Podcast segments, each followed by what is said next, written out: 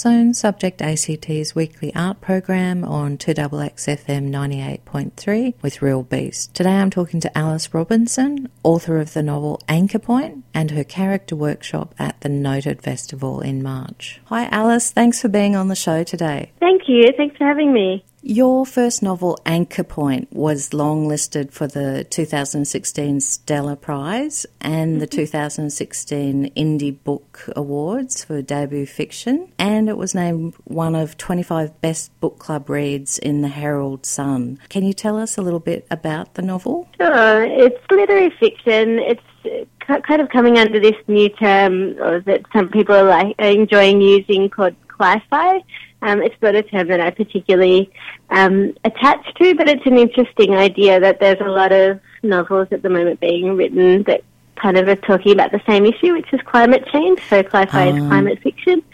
Um, it, yeah, so that that was kind of my interest going in. But the the novel itself is really a story about a family. It centres around Laura, who's ten when the novel opens, and she has a little sister Vic, who's about five and her parents um, are two very different people from one another. Her mother's um, a German immigrant, an artist, uh, and her father is, you know, a real man of the land, a kind of working class, um, farming, um, 100% Aussie bloke kind of character. Mm-hmm. And they've kind of fallen together into a marriage, probably a little bit ill advised, and then had children. And as many people do in that circumstance, have kind of um, just hung hung together, but perhaps not for the right reasons. Mm. But um, as many children do in, in kind of unfortunate marriages or difficult family circumstances, Laura feels kind of responsible for her parents' happiness and she tries to resolve some of their issues and, and her way of doing that is to take on some of the workload of the house and the farm. Um, and her mother does lean on her in that way. But the novel, so that's how it kind of, that's the context that we come into and it opens. But the novel spans about 40 years. It, the last chapter, or the last section, ends in 2018, I think it is. Um, and so it's not that far into the future, but just far enough that um, I had a little bit of license about how I might end the story. Mm-hmm. And it really charts Laura's relationship with her home place, with the land, with the farm that she grew up on, and how that kind of relationship changes over time.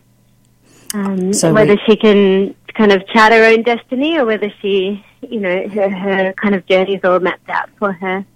Okay, so the reader kind of travels with her from when she's a little girl to when she's an adult.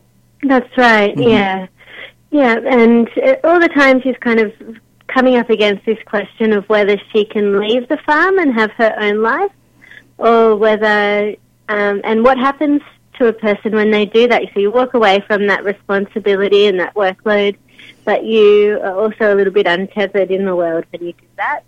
Um, or whether she, she should stay at the farm and, and embrace that kind of identity and that workload. Um, but then, of course, she you know has to give up other things like her kind of like her freedom or her right to decide what her life will look like. Mm. Um, the other thing I forgot to say is that very early on in the story, the mother disappears, and um, most people think that the, that Cass, the mother, has died, and only Laura really knows what's happened to her. And that that secret that she kind of carries with her, also from that moment, really shapes the course of her life and her her identity. Mm-hmm. So you were talking about um, her decision whether or not to stay on at the farm, mm. and I know that in the novel. Um, Laura, the main character, she's troubled by the fact that the farmland she feels so connected to also belongs to another group of people, the Indigenous owners. Was that a difficult subject to tackle? It was really difficult and, um, yeah, kind of problematic because I'm really interested in Indigenous issues and um, I think that there's a lot of work to be done in Australia around um, the relationships between settler and Indigenous communities and, and how especially settler people relate to the land that we have and, and true owners and all of those things I'm very sympathetic to and interested in.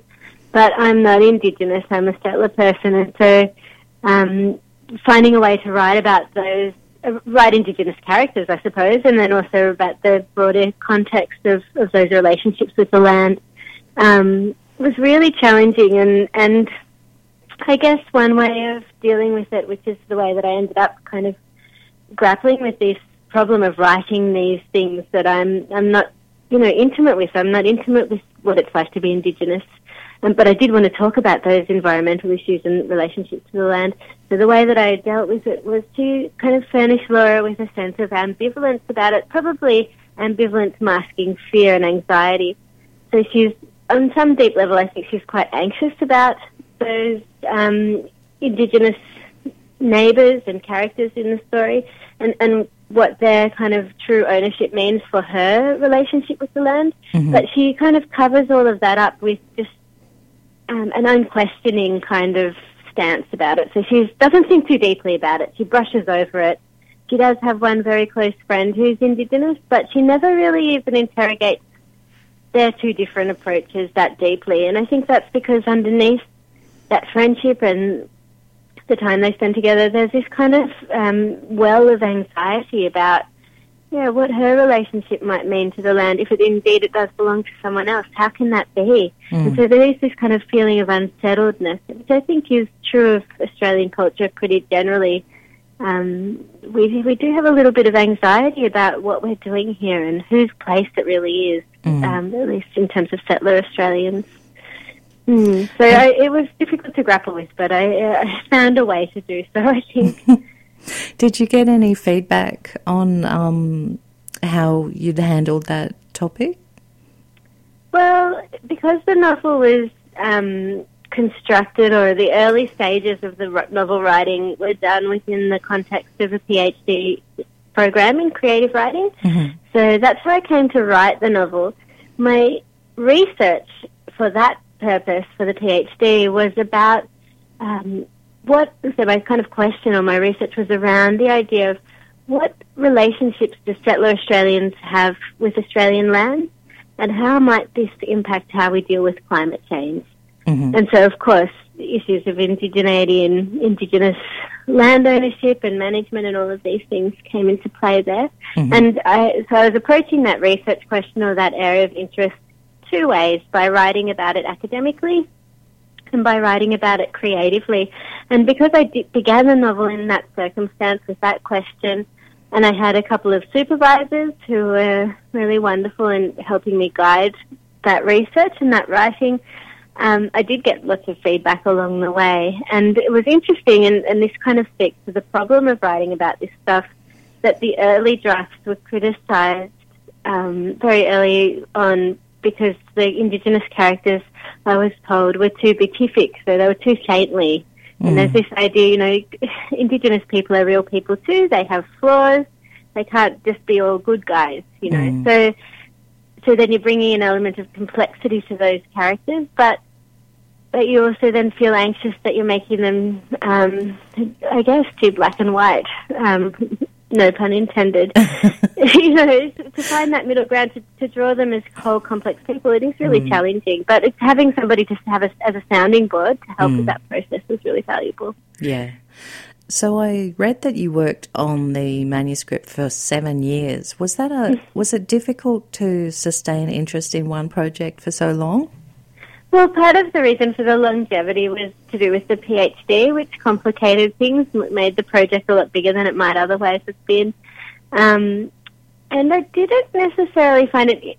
I guess that over those seven years, there's so many parts to that process. You know, there was a very early draft where you're just trying to work out what you're doing. Mm. Um, the middle part of the kind of process where you you've got an understanding of the characters and the plot um, but you're still finding your way through. And then there's all this finessing, and then it was picked up by a publisher, and there was a whole nother workload in bringing it up to the kind of standard or incorporating the ideas that they had to make it publishable. Mm-hmm. Um, so there were definitely times when I was sick of it, and I wished that you know fervently that I was doing anything else. and I because it's a lot of work, you know, and it's a long term thing. But I think that desire wasn't lack of interest in the project. It was just wishing that it was over and, mm. and you know, desiring a shorter project that you could feel that satisfaction of completion, mm. which is really held off when you're writing a novel for years and years. Mm. Yeah, so it was, but no, I, I, surprisingly to me, because I thought oh, I've done this for so many years, you know, how once it's done, I'll never want to look at this topic again. I'm just at the very, very early stages of writing something new, and and it's, you know dealing with similar issues in some ways. Yeah. At least at this stage, so I guess I'll go on being interested in it. Mm. So you mentioned that editing process once you had a publisher. Can you tell us a bit about your experience with publishing Anchor Point? Hmm. Well, I've been really lucky. You know, it's a really kind of people try to keep your expectations really low when you're a writer. So they say, um, "Oh, that's lovely that you want to do writing, but you know, you'll never make any money," and that that has proven to be the case for me. but they say, you know, you'll never get published. Um, and if you do get published, no one will read the book. And even if they read the book, nobody will review it. And none of those things have proven to be the case for me, but I know that I'm very lucky. It feels like winning the lottery. So what happened to me was that I finished the PhD I was extremely pregnant, about to have my first child, and I, I was pretty sick of it by that stage, and I was just ready to kind of fall into motherhood, and I thought maybe that's what I would do from now on, and I'd just, you know, leave the writing thing behind me. It was too hard. Hmm. But a friend, a writer friend in Paris said, no, it's fantastic. You should just send it out. Just keep sending it out. Um, so I thought, oh, she kind of shamed me and made me feel guilty. so I thought, okay, I'll send it out one more time, and I sent it to Affirm Press, who are my publisher now. Mm-hmm. Um, it just went into the slush pile, but I just happened to, you know, and this is where luck comes in and timing, that it happened to be just before Christmas, and the slush pile was cleared out by um, by one of the main publishers there. Uh, and he happened to pick mine up in a pile of unpublished manuscripts and take them on holiday and read them you know, over the summer, over the Christmas period, mm-hmm. and he he read mine and liked it, and that's how it came to be published. It felt like such a rare opportunity. It really did feel like winning the lottery, and apparently it's the only one they've published from the slush pile. Oh so, wow! Yeah, so the you know the odds of that happening seem so incredibly low um, that I'm very very lucky. Now, whenever it's Christmas time, I'm going to be thinking about the Christmas slush pile. Yeah, yeah. maybe that's a good approach. I don't know. I think he was just trying to do a favour to you know the interns that normally have to read them, and oh. the, yeah. it was his yeah. Christmas gift to them. Yeah, yeah, yeah. So that's been really lovely, but complicated um, in some ways by the fact that when by the time he called me, the my baby was about six weeks old, uh. and so the work of you know fixing the novel up and doing that those last drafts and all of that was really intertwined for me with uh, the experience of early parenthood, and that's gone on. The, the novel was finally published uh, just around the time that I had the second baby. So mm-hmm. for me, those, that experience of being a writer, a published writer, and having these little children to look after um, has been really intertwined, and that's been very challenging in some ways. Mm, because you can't really just lock them in a cupboard and say, "Mummy has to go polish her draft now." That's right. Wouldn't it be great if they had a little off switch and you could just turn them off for a few hours? But unfortunately not. No, unfortunately they're not like Tamagotchi. Although I can't yeah. remember whether Tamagotchi did have an off switch. Probably not. Um, the interesting thing about that, though, and why it's sort of relevant to talk about in the context of Anchor Point, is because the novel, on a level, is interested in climate change and environmental decay it's been an interesting experience to be working in that field on those issues and also the parent of very small children who will potentially grow up to live in the future that I'm predicting or I'm interested in exploring. Mm. Uh, you're living in this weird space of kind of hope and hopelessness all the time, and and I guess that's kind of contributed to the the way that I'm writing. Mm-hmm. Next up is a song by Leora Lynn called Refrain.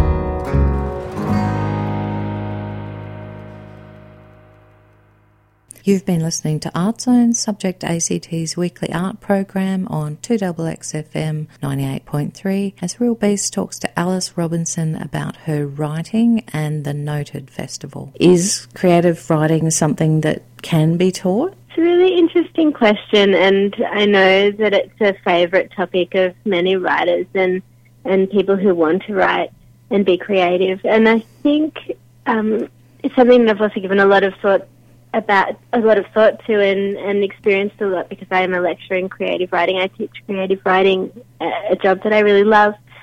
I think that it can. I really think that it can. I, I think that there's a lot of skills that can improve writing. Um, you know, different craft aspects can really be illuminated, and that can really change someone the way that someone's working. Mm. But I think the thing that can't really be taught because it comes from within is uh, discipline. So I think, you know, we, we talk a lot about the muse and creativity and being creative, but, but I think all of that can be learned. What I don't think can be learned is, is that drive, that willingness to sit at the desk day in, day out, Mm. um, to go up against rejection and, and, you know, fear that nothing's ever going to come of the work. Mm. Um, so Yeah. yeah, that's my stance on that. I guess you can't teach someone to love something, can you? That's right. Yeah, so they really have to want to do it. I've taught many brilliant writing students, so I've been really excited by it and thought, wow, this is beautiful writing.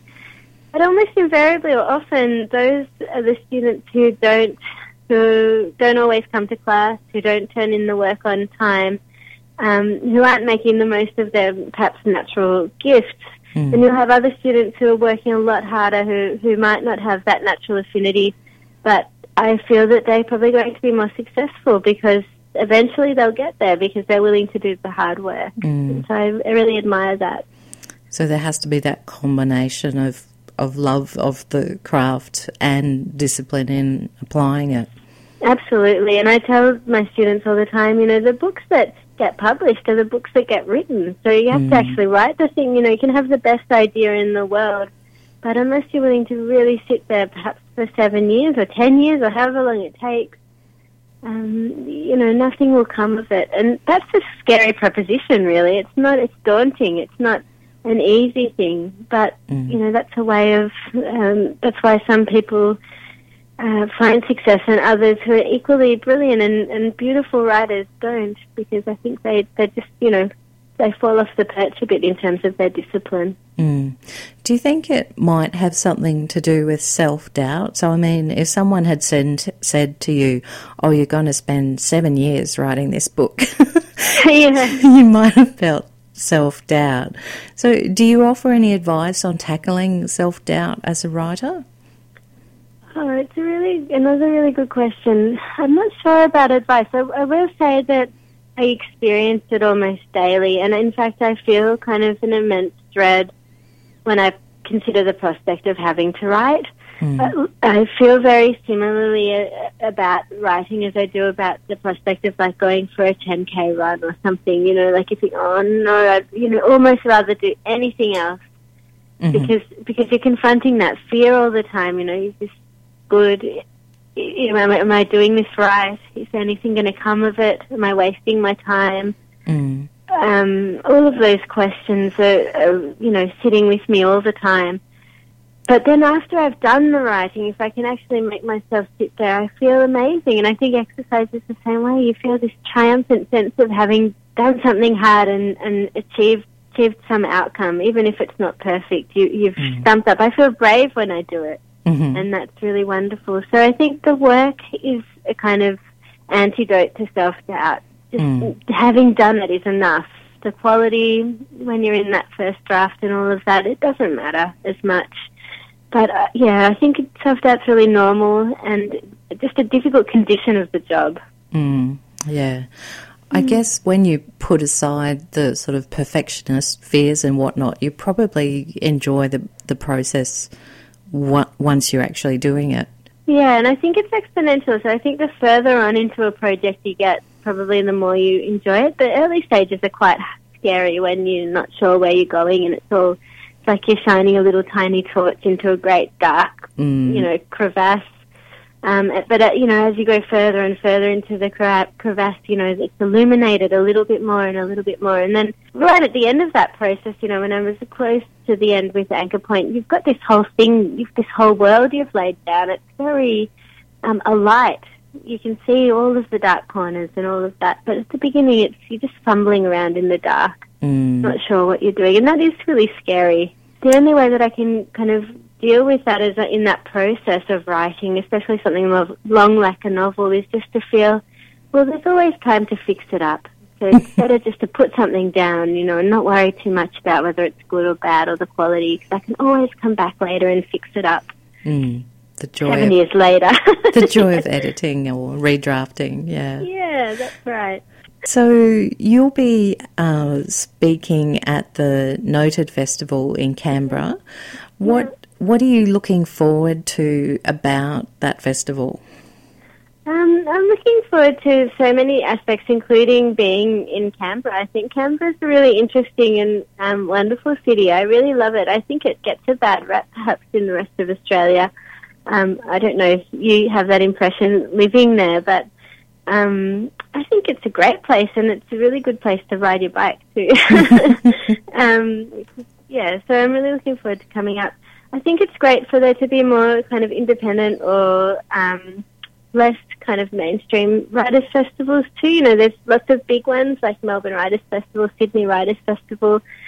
Um, but it's wonderful to have festivals that are showcasing other kinds of voices and other kinds of writing. Mm. I think that's really important for our culture, especially in terms of what's going on with um, funding to the arts hmm uh, where that funding's going, um, less and less to indi- individual practitioners.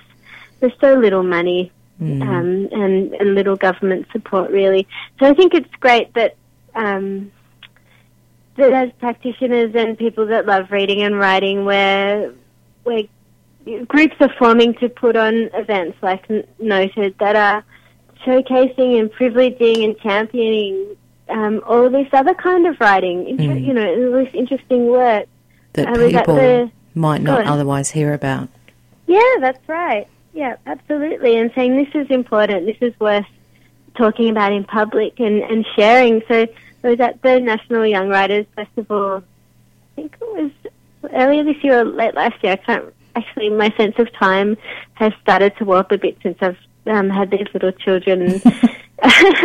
you're, you're up a lot, so it feels like, you, yeah, your your sense of time slips a bit. Um, and it was so wonderful to hear from all of these young writers who are doing really fantastic stuff, but wouldn't um, ordinarily get a platform at one of those bigger festivals. It was really exciting, and I'm hoping to have the same experience at Noted. hmm So you'll be presenting a workshop called "Why Is the Character Like That?" No, like this. Yeah, Um, and that'll be on Saturday, March the 19th at 1.30 at the Gorman Arts Centre. yeah. And can you tell us a little bit about what that workshop will be about? Yeah, so I've been toying with this idea for a little while, um, off the back of my own writing and also having to teach writing. Um, and so when Noted called for pictures, I thought, I wonder if they'll be interested in this idea. Basically, uh, so the way that creative writing is normally taught in universities, for example, and, and in short courses as well, is to go through a series of aspects of fiction, so character, dialogue, um, narrative voice, setting, etc. And usually you would do one per week or one per short course. Um, and I've, and or that's one approach. That's a kind of craft-based approach. Or you would do a more literary theory approach, where you're looking at examples of short fiction or novels and talking about the themes and the character development and all of these things. Uh, the longer I've been teaching creative writing and writing fiction myself, the more convinced I've become that really writing fiction, to write good fiction, you need to kind of answer this one question, which is why is the character like this? And so I'm going to be talking for two hours and giving exercises to lead the people who come to the workshop through this question in terms of the characters that we all recognise and in terms of the characters that they might want to create as well. What I mean by that is that basically a story starts and ends somewhere and what happens between those two points um, is the kind of plot of the story. But none of that makes sense because plot is character driven. Plot is really just about um, characters making decisions and going here and there and things happening to them and them responding. But none of that really makes sense unless we have what is traditionally called a backstory. But what I'm interested in is character development. You know, what has happened to this person Mm. that has made them into the person that they are when the story starts? We need that vital information in order for everything that comes next to make sense. Mm. So that's what I'm going to be talking about at, in that workshop, and um, hopefully the people that come will be able to go away and create some really compelling plots and characters as a result. Sounds really interesting. Thank Thanks. you. Thanks for talking to us today, Alice. Thank you so much for having me. It's been lovely. You've been listening to Art Zone, Subject ACT's weekly art program on 2XXFM 98.3 as Real Beast talks to Alice Robinson about her writing and the Noted Festival. Do get along if you can to Alice's workshop. Why is the character like this? On Saturday, March the 19th at 1.30 at the Gorman Arts Centre. Next week, on Thursday at 8.30am in Art Zone, I'll be talking to another noted festival artist, Sam Vincent. Sam will talk about Blood and Guts, his work of narrative non-fiction about whaling in Antarctica.